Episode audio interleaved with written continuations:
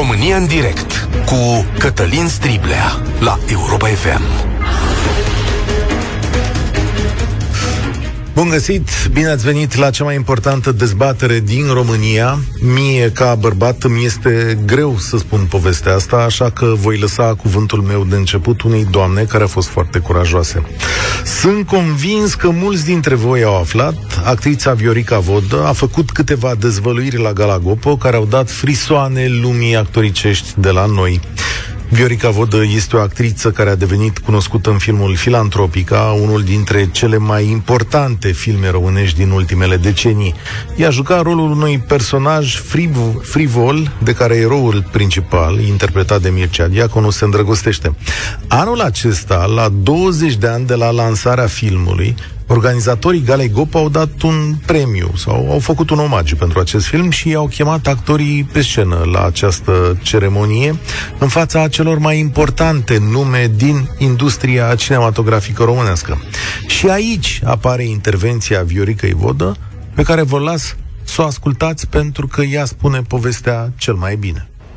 Uh, n-a fost ușor să abordez o tipologie de personaj din această zonă a frivolității, pentru că din punct de vedere mental și al experienței mele de viață și al educației mele veneam dintr-o zonă, sunt din Basarabia, deci veneam dintr-o zonă în care noi nu am avut educație în sensul ăsta. Poate mai mult nu eram pregătită pentru tot ce a însemnat expunere și consecințele expunerii. Am făcut psihoterapie ani de zile pentru hărțuirea sexuală din sistem, nu din afara lui. Sunt foarte mulți directori de teatru, regizori, care se pare că m-au confundat cu personajul. Atât de credibil am fost. Aplauze pentru asta.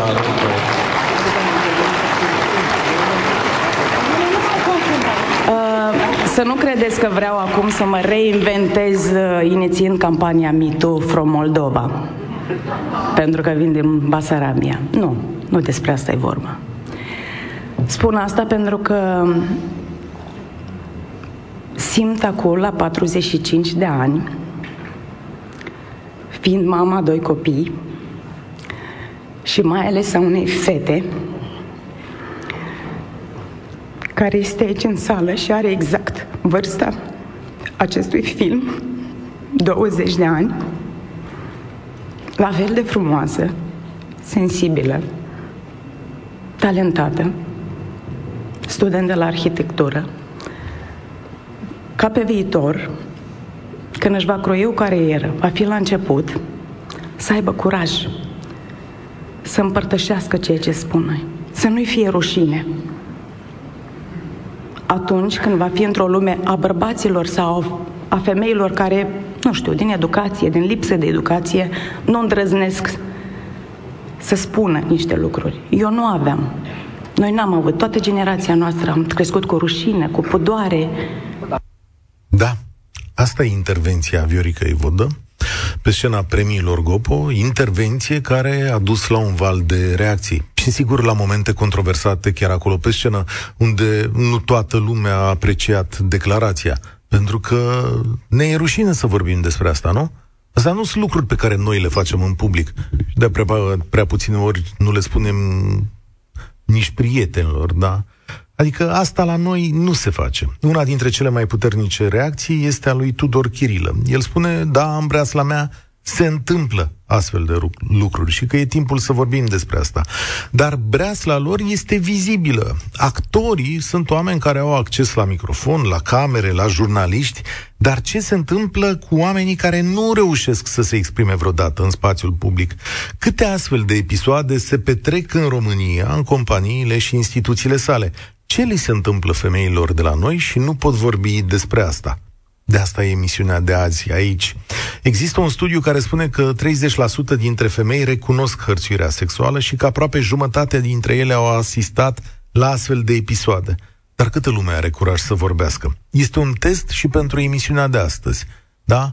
și e un moment în care să vorbim pentru că altfel nu o să o facem niciodată sau o facem foarte rar. Am mai vorbit despre asta, da, o facem foarte rar. De ce e important în mijlocul unui război?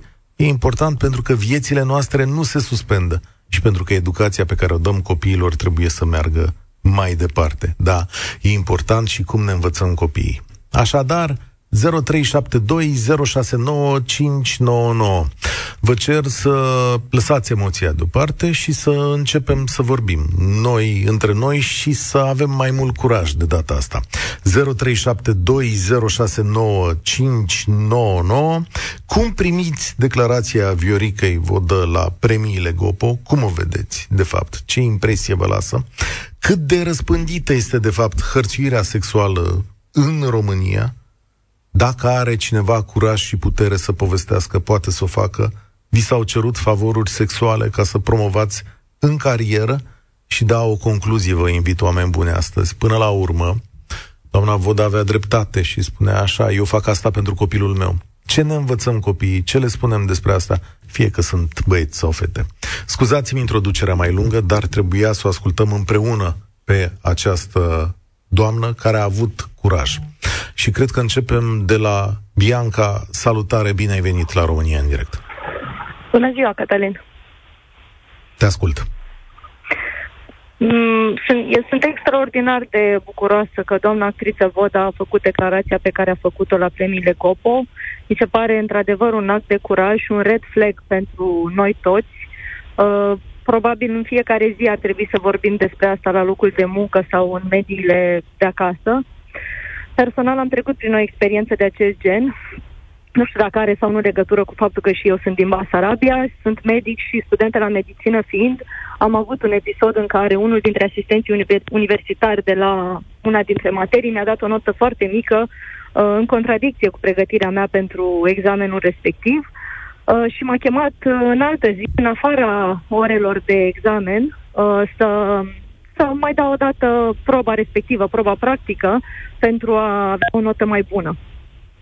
Evident că nu m-am dus, uh, nu mi-a făcut doar mie asta, i-am mai spus asta unei colege și noi fiind destul de apropiate am uh, discutat, am conchis împreună să nu ne ducem și am rămas cu, cu nota aceea mai mică.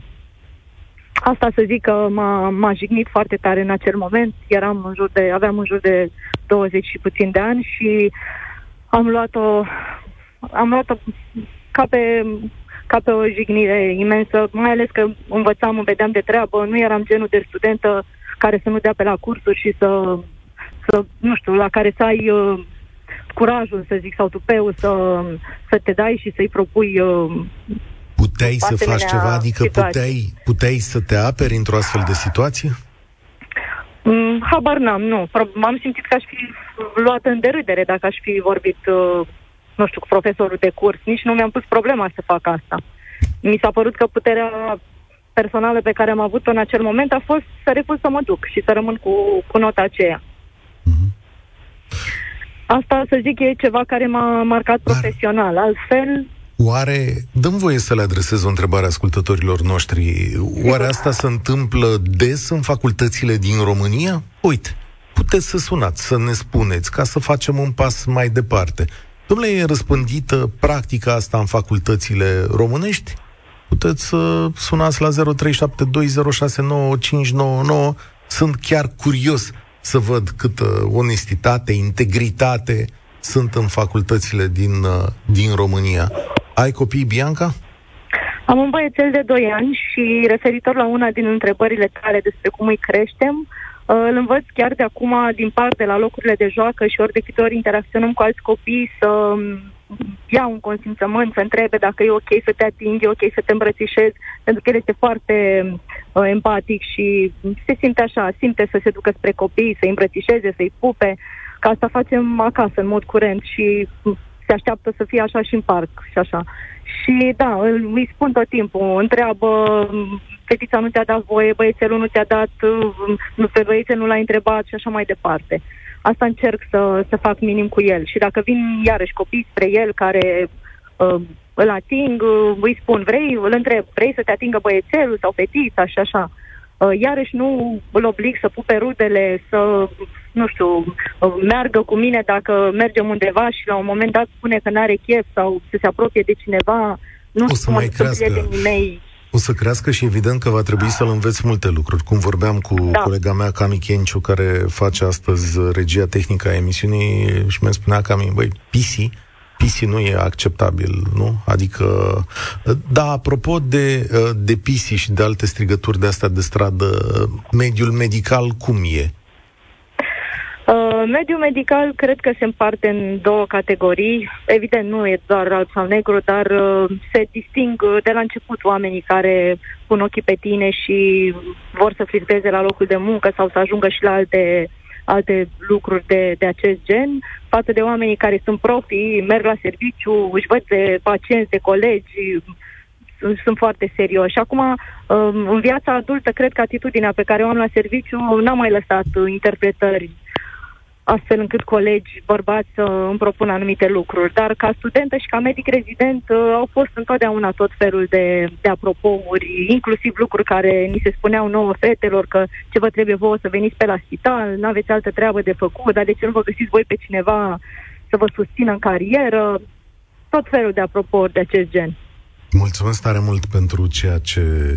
Mulțumesc tare mult pentru curaj. Astea sunt lucruri de care România se ferește și o să vă explic pe parcursul emisiunii și ce consecințe are chestiunea asta. Da, unul dintre ele, una dintre consecințe este faptul că la noi e mereu o justificare pentru viol, a făcut și ea ceva.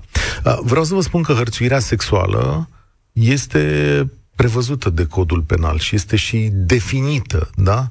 E o situație în care se manifestă un comportament nedorit cu conotație sexuală exprimat fizic, verbal sau non-verbal, având ca obiect lezarea demnității unei persoane și crearea unui mediu de intimidare ostil, degradant, umilitor sau jignitor. Raluca, salutare! Ești la România în direct. Bine ai venit! Salut, Cătălin! Uh, eu vreau să împărtășesc cu tine o experiență pe care am avut-o acum 30 de ani um, 31 de ani, de fapt, uh, lucram în momentul respectiv în Ungaria cu un colectiv de colegi români uh, într-o firmă nemțească.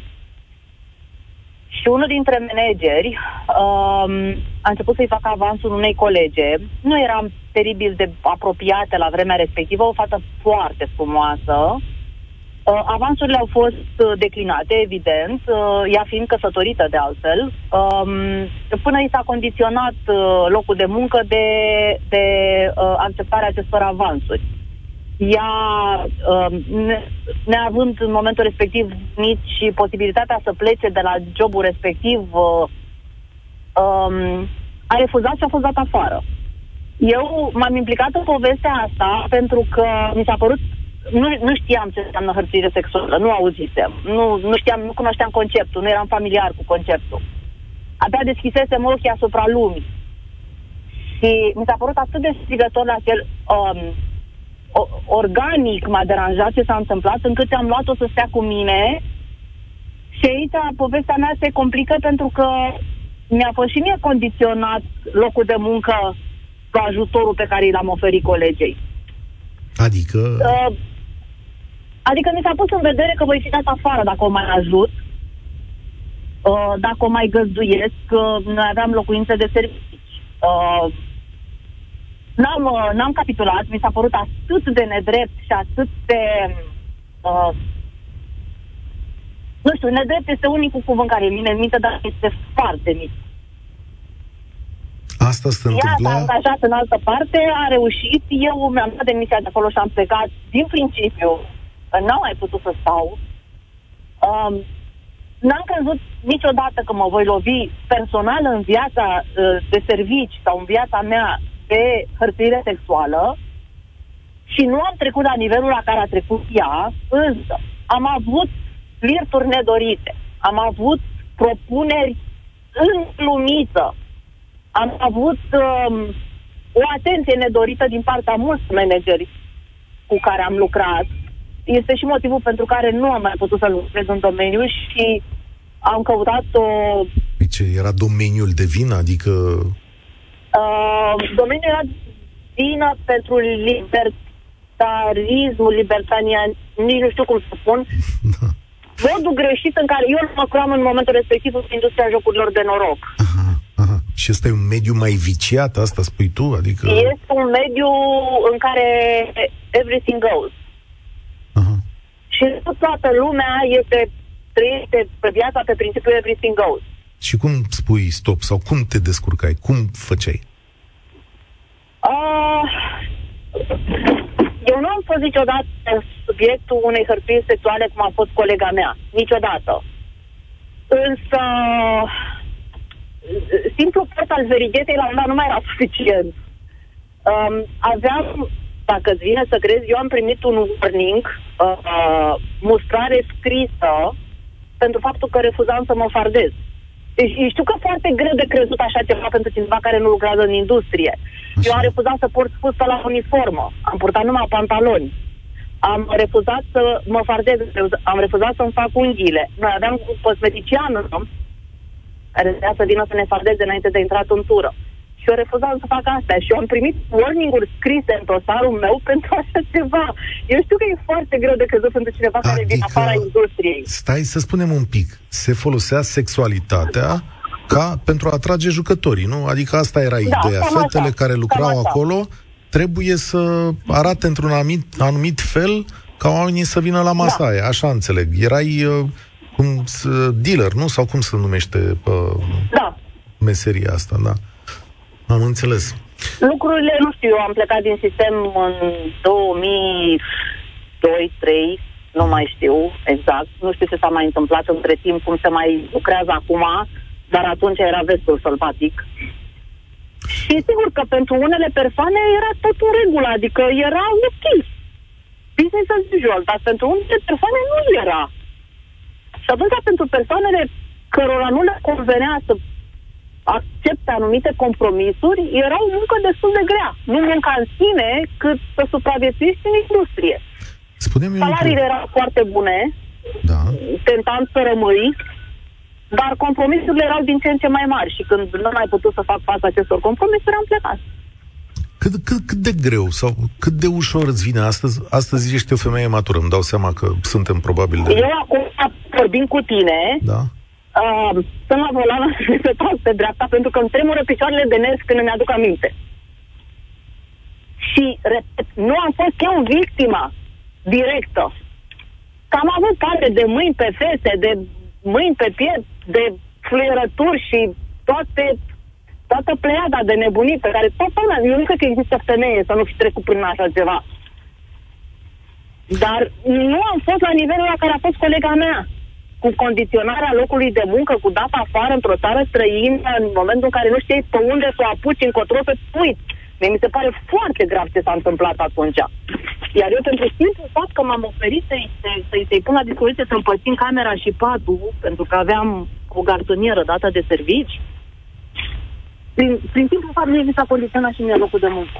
Vedeți, îți mulțumesc tare mult, Raluca, mai ales că ți-ai făcut curaj să suni și să treci peste Zic că datul ăsta din picioare e asta arată un tip de traumă, astea sunt lucruri pe care nu le uiți niciodată, niciodată, niciodată, adică ele nu trec. Și știu că astăzi e o emisiune mult mai grea pentru multă lume, dar tocmai asta am vrut să vedeți, să auziți. De ce? Pentru că e și o ocazie potrivită să vorbiți acasă cu copiii voștri să vedeți cum merg lucrurile mai departe sau ce se întâmplă în lumea lor. Da? Îmi relata unul dintre uh, colegii mei care organizează evenimente despre un concert cu adolescenți în care abuzul și hărțuirea sexuală erau promovate de pe scenă, de pe scenă, da? Și erau comunicate ca ceva normal comunității de copii care se afla în față. Or, indiferent de ceea ce ar cânta un artist uh, legat de lucrurile astea, nu poți să privești cu bucurie și acasă trebuie să aveți răspunsuri, pentru că altfel ajungem la normalitate, da? Așa cum domnii judecători, că asta e o poveste în România, la care ar trebui să revenim, mai ales în piața Victoriei, domnii judecători, mulți judecători din România, citiți în Libertatea, au dat sau i-au achitat pe violatorii de copii, spunând că fetițe de 11, 12 sau 13 ani și-au dat acordul. Da? Astea sunt hotărâri judecătorești din România. Asta e țara, așa se construiește ea. fetițe de 11, 12 ani, chiar de 10 ani, despre care domnii procurori și judecători din România susțin că și-au dat acordul la act sexual. Sunt zeci de cazuri documentate de ziarul Libertatea și de publicația De la Zero. Uitați-vă la acest lucru. Atitudinea asta aici duce. Ana, salutare, ești la România în direct. Mulțumesc că ai sunat. Uh, bună ziua, am cer scuze, cred că o să am multe emoții, uh, mai ales că ați răscolit uh, mult din trecutul meu. Inclusiv în copilărie am întâmpinat astfel de evenimente de la colegii de clasă care te împingeau sau, eu știu, te atingeau involuntar sau te înțepau cu bolduri. În timpul liceului eram urmărită pe stradă și eram nevoită să ajung acasă trecând de pe o parte a străzii pe cealaltă. Am ajuns la 18 ani și făceam pregătire cu un profesor de la ASE, care între timp mi-a pus mâna pe picior, încercând să vadă dacă poate trece la nivelul următor. Ușor, ușor am crescut, am ajuns să lucrez în instituții și să realizez că, de fapt, aspectul meu fizic întotdeauna va fi în defavoarea mea. Asta de fiecare dată mi se deschidau ușile și niciodată nu era pentru ceea ce reprezentam eu intelectual, ceea ce puteam să fac, ci doar pentru aspectul fizic. Poate, nu știu, involuntar, eram volubilă, zâmbitoare, dar în niciun caz, niciun caz nu mi-am dorit să avansez în carieră pe, pe, doar pe baza modului în care eu arăt. Și de foarte multe ori, foarte multe ori am avut situații în care nici acum, am peste 40 și ceva de ani, nu știu efectiv cum am avut tăria și cum am reușit să ies din situațiile alea fără să fiu nevoită să ajung să demonstrez cazurile de hărțuire sexuală. Dar de ce... Efectiv. De ce, da, vă ascult. de ce Ana, nu se poate depune reclamație sau să facă plângere? Pentru că sau... este foarte greu. De fiecare dată femeia ajunge să-și dea seama că ea nu va lupta cu morile de vânt. Dar ea nu are cum, nu are mijloacele să demonstreze că ea efectiv este victima unui caz de hărțuire sexuală. Și să ajungi, ultimul incident și sper din tot sufletul să nu mai ajung în situația aia, ajunsesem să merg cu telefonul și să pot să înregistrez evenimentul, ca în cazul în care eu nu voi reuși să trec și sunt dat afară de la serviciu, să ajung la nivelul următor. Adică erai pregătită, erai pregătită mental că ți se va întâmpla ceva, da? Adică... Că se va întâmpla ceva, da, și nu voi reuși să ies din situație elegant. Speram totuși să să-și dea seama că nu sunt o astfel de persoană. Că nu are cum să se ajungă la o relație între șef și subordonat, atâta timp cât eu nu accept și nu-mi doresc. Și nu înțeleg ei, îmi pare rău că vorbesc acum, că nu sunt toți bărbații la fel, dar efectiv în momentul în care ești la job, asta ți se transmite. Calea ta profesională poate fi mult mai ușoară dacă accept astfel de compromisuri. În jurul meu am persoane care au evoluat în carieră fără nicio pregătire profesională ajungând directoare de difer- diferite domenii, doar pentru că au acceptat astfel de compromisuri. Și pentru bărbați înseamnă că se poate. Și atunci încearcă. Dar nu suntem toate la fel. Nu toate ne dorim să evoluăm în carieră doar pe baza aspectului și pe alte criterii decât cele profesionale.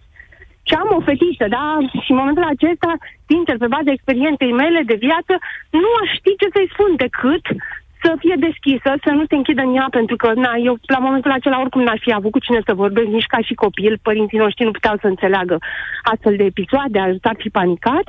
Și atunci voi vedea și eu ce pot să fac. Și să învețe să diferențieze clar între ceea ce ea încurajează involuntar și ceea ce primește ca și tratament din partea colegilor. Repet, eu am avut evenimente de genul acesta și în, în clasele 5-8, în liceu.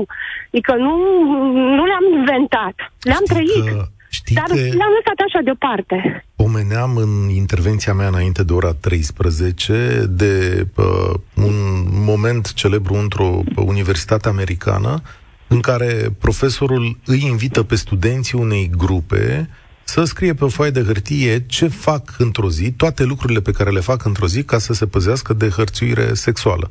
În grupă fiind și băieți și fete. Evident că băieții n-au avut nimic a scrie acolo, în timp ce fetele au făcut liste întregi de cum își prind părul, cum să îmbracă, cum să pregătesc pentru o anumită situație, ce fel de uh, geantă își iau tocmai cu gândul pe care mi-l povesteai tu că s-ar putea întâmpla ceva.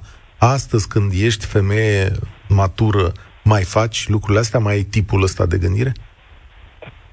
Uh, sincer, sunt momentele în care eu sunt o persoană care se îngrijește, poartă tocuri, îmi place să mă simt bine în pielea mea, nu o fac niciodată pentru exterior. Dar sunt momentele în care îmi dau seama că poate ar trebui să-mi schimb modul în care arăt, cum mă îmbrac, poate așa nu voi mai atrage atât de mult atenția. Deci n-a trecut. Nu. E bine, e bine de știut acest lucru. Poate de asta e importantă a, declarația doamnei Vodă, care s-a dus în scenă. Este foarte importantă. Îmi pare rău că s-a trecut atât de repede. A fost extrem de greu. Este mie greu să vorbesc acum o persoană necunoscută la telefon, dar dumneavoastră să vorbească în fața unui public preponderent. Erau foarte mulți bărbați și vă dați seama că nu au încurajat, ba chiar cred că s-au simțit deranjați și cred că a fost cumplit de greu, dar a întărit-o tocmai um, fundamentul, fetița din sală. Acum... Și pentru asta, noi femeile din ziua de azi ar trebui să avem o voce mai puternică pentru copiii noștri. Putem vorbi de cazuri de hărțuire sexuală și la băieți, nu neapărat Sigur la fete. Da. Cum, ca să... da. da. Cum vorbim despre cea mai răspândită practică, dar sunt convins că există uh, în toate direcțiile. Da, îți mulțumesc tare mult, Ana. Cu mare uh, drag. V-am spus că nu o să fie o emisiune ușoară, dar uh, nu e așa că nu se vorbește despre asta în casele noastre, niciodată, niciodată, că e rușine mamă. Dacă învățăm să vorbim, putem să ne apărăm. Despre asta e vorba. Și cred că milioane de oameni din România au astăzi să-i mulțumească Viorica Ivodă pentru mesajul său, pentru curaj, pentru că se întâmplă foarte rar ca cineva să iasă în față să vorbească. E vorba de un curaj absolut fantastic să spui lucrurile umilitoare prin care ai trecut prin viața ta, pentru că multă lume te va judeca. De asta această doamnă merită răsplătită. Ecaterina, salutare! Ești la România în direct. Salutare, bună ziua! Într-adevăr, trebuie mult curaj și mulțumim doamnei că a făcut acest gest. Asta înseamnă să fii un om bun, totuși, uh, să treci prin ce treci, dar totuși să păstrezi în, în inima ta bunătatea aia um, și ca să poți să-ți transmiți durerea, uh, iar prin durere mă refer la mesajul important care poate, nu știu, va ajuta o generație, două, trei, iar asta este cel mai important pas pe care l-a făcut doamna prin uh, discursul dumneai ei. Uh, uh, știți care este cel mai tragic uh, lucru din, în toată povestea asta și în tot ce se întâmplă femeilor în ziua de astăzi și în trecut, mai ales în trecut, faptul că noi suntem atât de învățate, învățate cu această hărțuire, încât unele dintre noi nu mai atragem atenția. Nu știu dacă sunteți de acord cu mine, dar eu cred că... Da, eu, eu mai greu, de asta v-am invitat astăzi să vorbiți, pentru că mie mi-e mai greu să, să-mi dau seama. Din ce spui tu, uh, realizez că multe femei consideră acest tip de avansuri, hărțuirile, glume, apropouri, ca fiind parte din normalitate, nu? Că așa se întâmplă... Unele, da. Să știți că noi începem să ne obișnuim cu ele, uh, nu în sensul că le dăm acceptul, dar pur și simplu nu le mai băgăm în seamă. Nu răspundem, nu le mai băgăm în seamă, trecem pe lângă uh, și o să spun că asta fac și eu.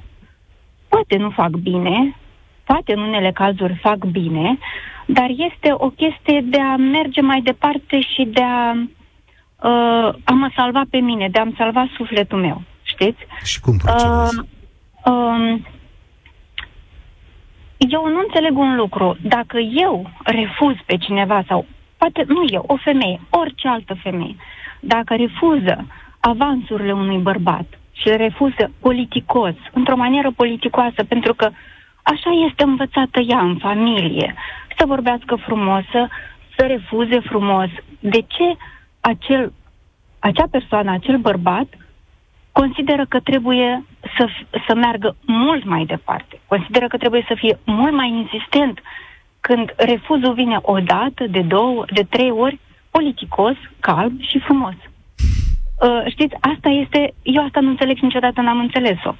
De ce trebuie să se ajungă la amenințări din partea sau la, uh, nu știu, un refuz mai uh, uh, nepoliticos sau mai vulgar din partea unei femei ca bărbatul să înțeleagă că trebuie să stea potolit?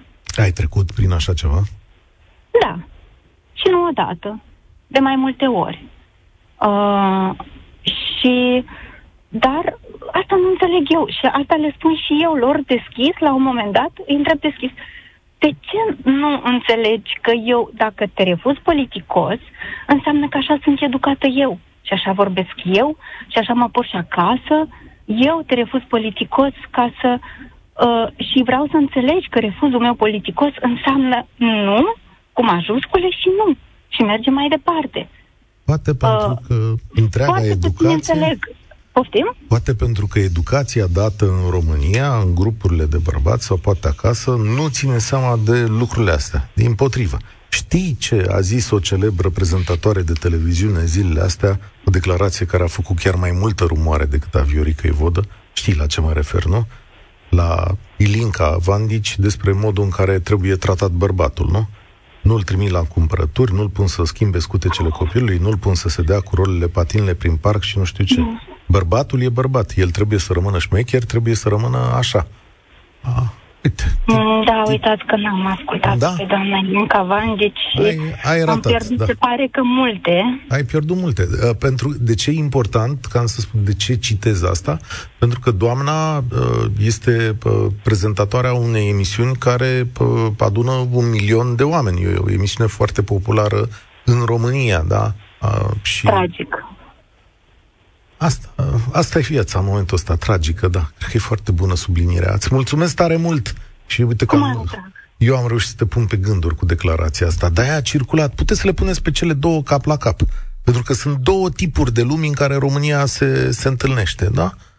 Și, domnule, bărbatul e bărbat, poate să facă ce vrea el, sigur, Uite că ajungem la situațiile precum cele relatate de Viorica Vodă.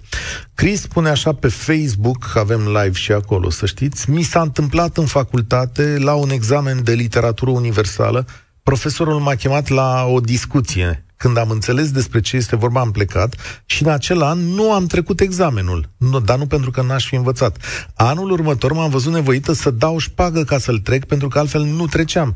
Asta se întâmpla în 2003 la facultatea de litere. Noi, fetele sau femeile, trecem prin multe episoade, ba de misoginism, ba de hărțuire de-a lungul vieții și este trist și nedrept, înjositor.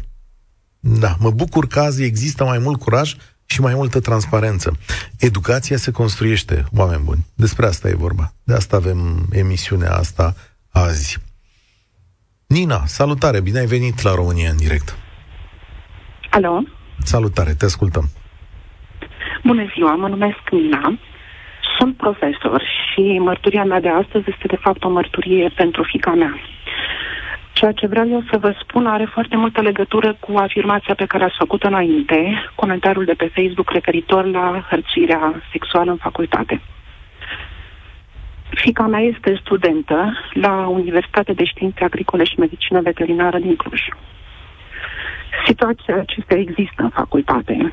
Nu știu dacă de abuz sexual propriu-zis, dar eu pot da mărturie despre hărțuirea sexuală la care a fost supusă fica mea și multe alte studente. În facultatea, de, exemplu, de, în facultatea de medicină veterinară. De la Cluj. Uite, da. uh, îmi pare bine că ați spus lucrul ăsta, o să rog și pe colegii mei de la știri să dea atenție acestei, acestei informații. Dar ce înseamnă Ceea ce că... e cel mai dureros... Vă mă scuzați, vorbiți dumneavoastră. Nu, nu, vă rog, vă rog, asta voiam să întreb. Ceea ce e cel mai dureros și mă umple de furie este faptul că fica mea cu siguranță nu ar fi fost de acord, de acord ca eu să dezvolte acest lucru. Noi am avut nenumărate discuții în care ea și-a exprimat dezgustul, umilința și frica față de anumite situații, dar niciodată nu a fost de acord ca eu să dezvălui aceste lucruri și să iau legătura personal cu conducerea facultății. Pentru că mi-a spus mama, nu voi mai termina facultatea. La fel și colegii mei, colegele mele, trec sub tăcere tot ceea ce se întâmplă.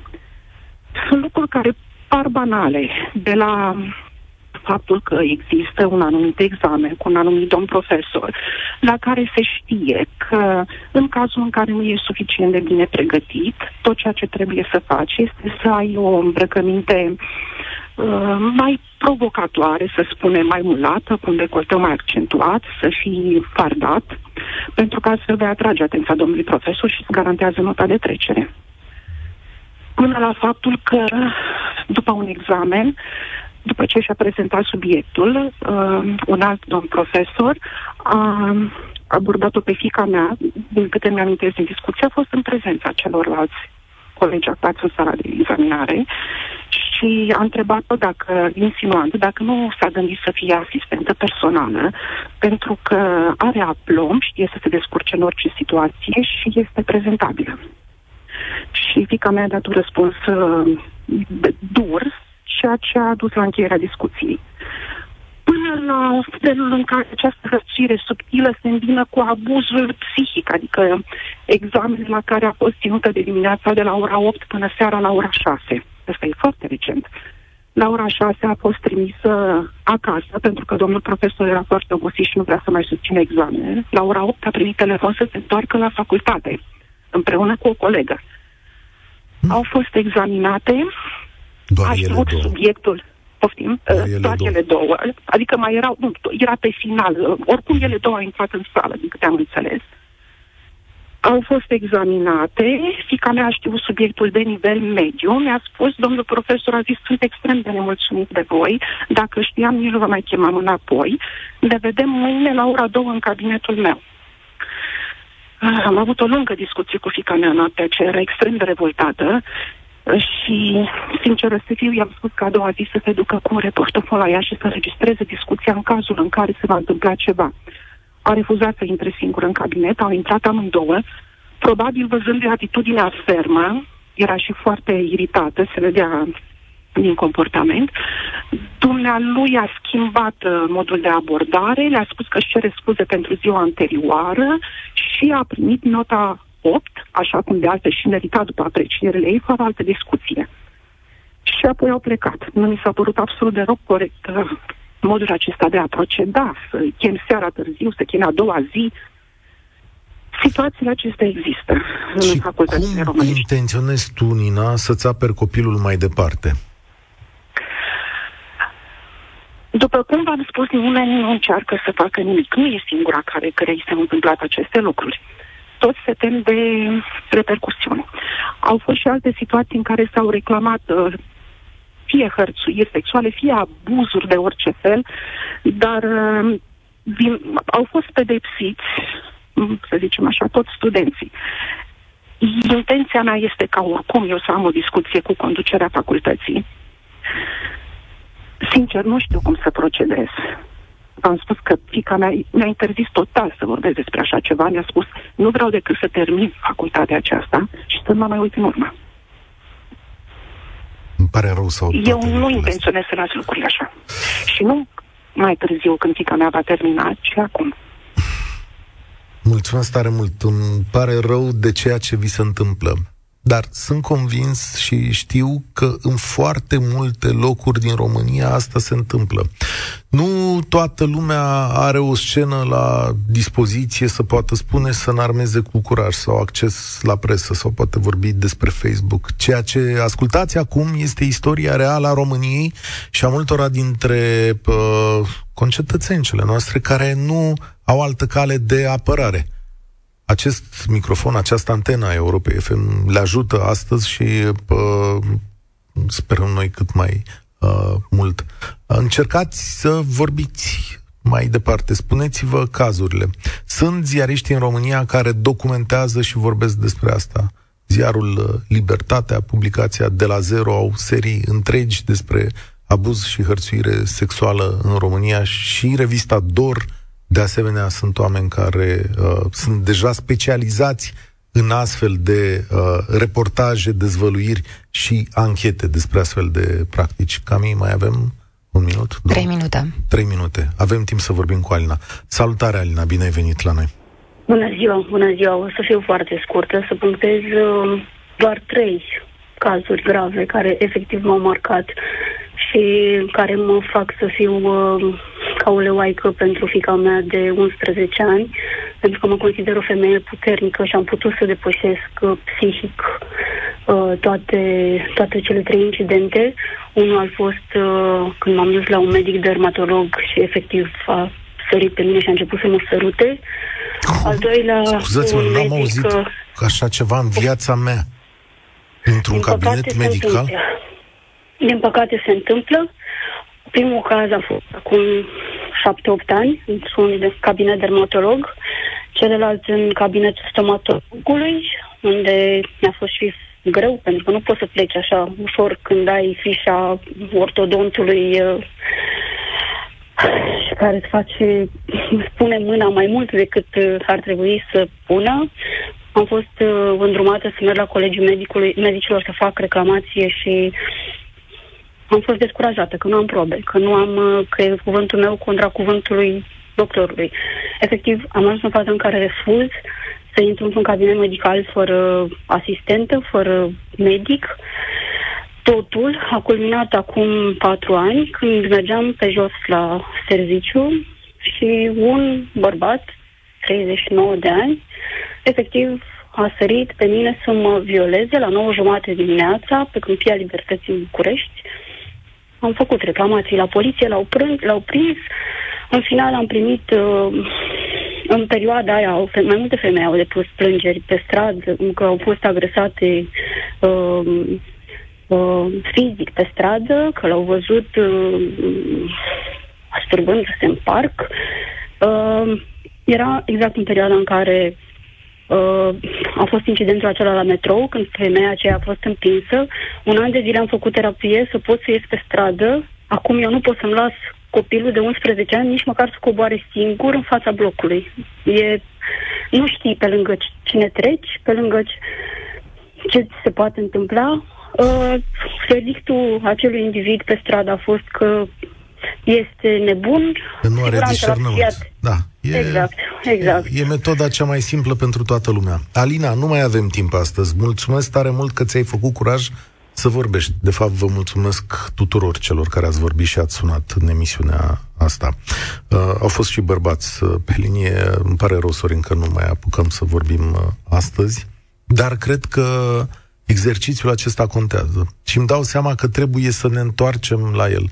Aceste povești vin să ilustreze o realitate pe care, despre care refuzăm să vorbim și refuzăm să o credem. Or, asta este de datoria noastră pentru copiii noștri să reparăm. Sunt Cătălin Striblea, mulțumesc Viorica Vodă, spor la treabă tuturor.